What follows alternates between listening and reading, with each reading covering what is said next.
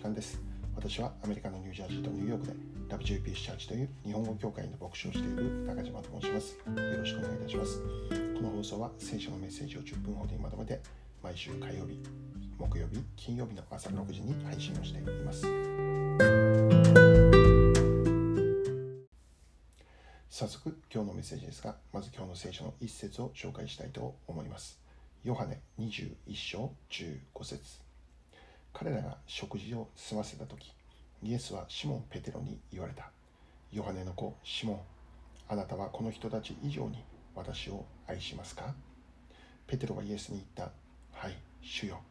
私があなたを愛することはあなたがご存知です。イエスは彼に言われた。私の子羊を飼いなさい。今日はこの一節から弱さを責めない。イエスの愛。というテーマでお話をしていきます。今日の聖書ではイエス様とペテロが行った対話の内容について記録されてあります。ペテロというのはイエス様の弟子の一人として生きていた人物です。12名いたイエス様の弟子の中でも特にこのペテロはリーダー的な存在でありました。そのようなペテロに対して私はあなたを愛するかという、まあ、そういう質問をイエス様がなされているということなのです。そしてこの先聖書を読み進めていくならばですねイエス様が同じこの質問を3度も繰り返しているということがわかるんですね。あなたは私を愛するかというこの質問を繰り返し3度ペテロに行うということでありました。事実このようにイエス様が3度も同じ質問を繰り返されたということには意味があるということなんですね。実はこの対話の以前にペテロはイエス様のことを3度も否定してしまうという、まあ、そういう失敗を犯していたのいたのです。イエス様が十字架に引き渡されるために捕らえられた時にイエス様と一緒にいた弟子たちはイエス様からみんな離れていくことになったのでありますけどもペテロだけはまあこっそりとですね見つからないようにイエス様が捕らえられた捕らえられた場所へとついていくということだったんです。その時にペテロに気づいた人がいてあなたもあのイエスとイエスと一緒にいましたよねってそうペテロに尋ねるんですね。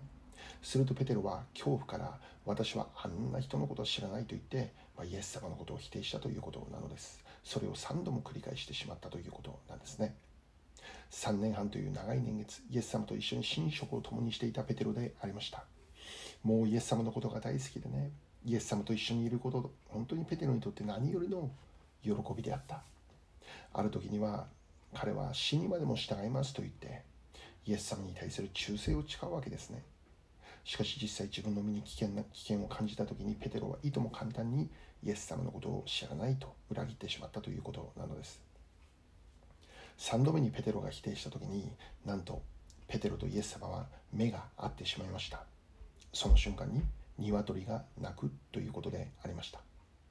実はこの出来事の前にイエス様はペテロが3度イエス様を否定するようになるということを語っていたんですね。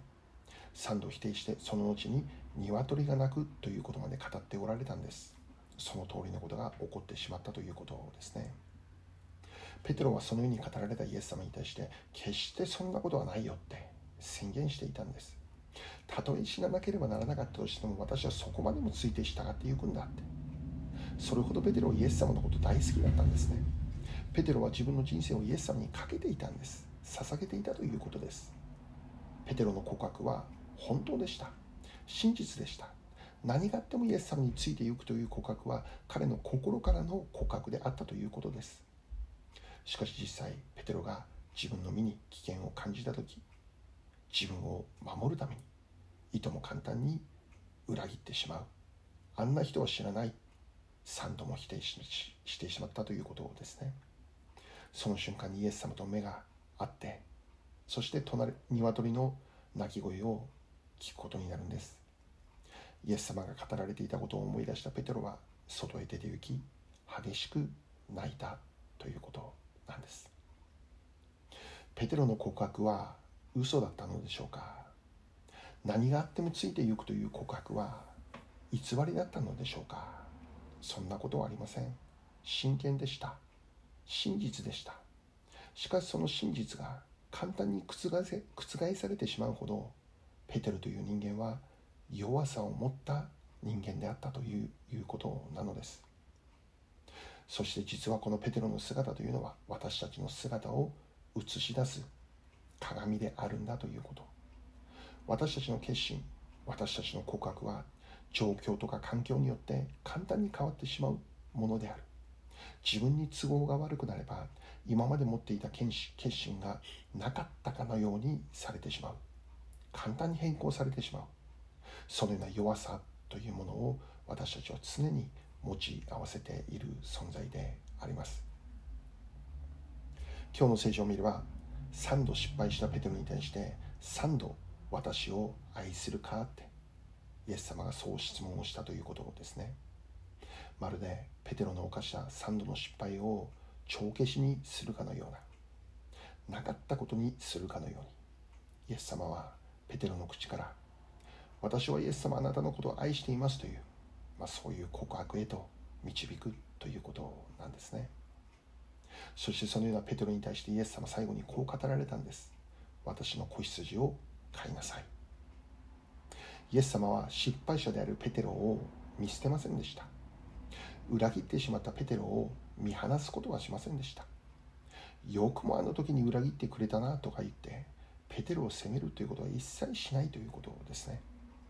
なぜならばイエス様は人間の弱さを知っておられるお方だからです。人間とは弱さを持っている存在であるということを知っている。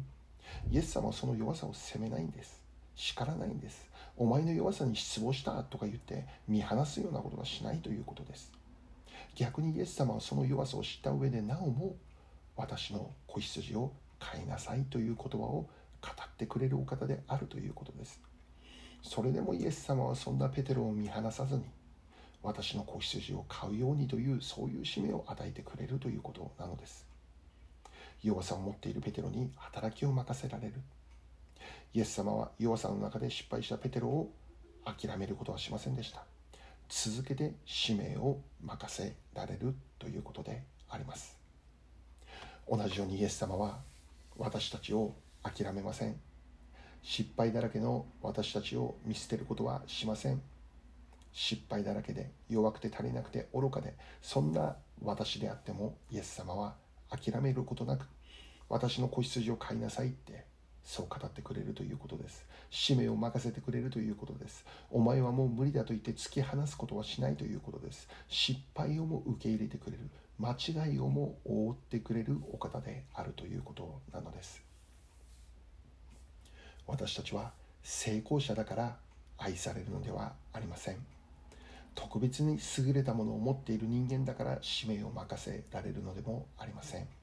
弱くても足りなくても小さくても失敗だらけで間違いだらけでもイエス様が私たちを愛することを決定されたがゆえにイエス様がそんな私たちであっても用いるというそういう選択をしてくれたがゆえに私たちは今日も愛された人として神様の栄光のために生きていくことができるということなのです。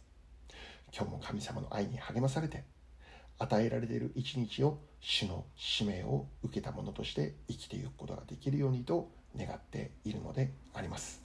最後にお祈りいたします。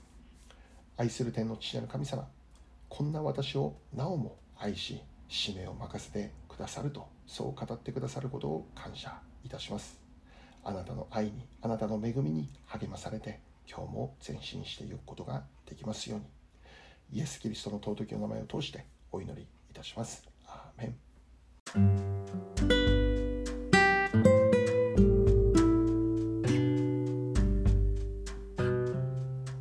今日はここまでとなります。良い一日をお過ごしください。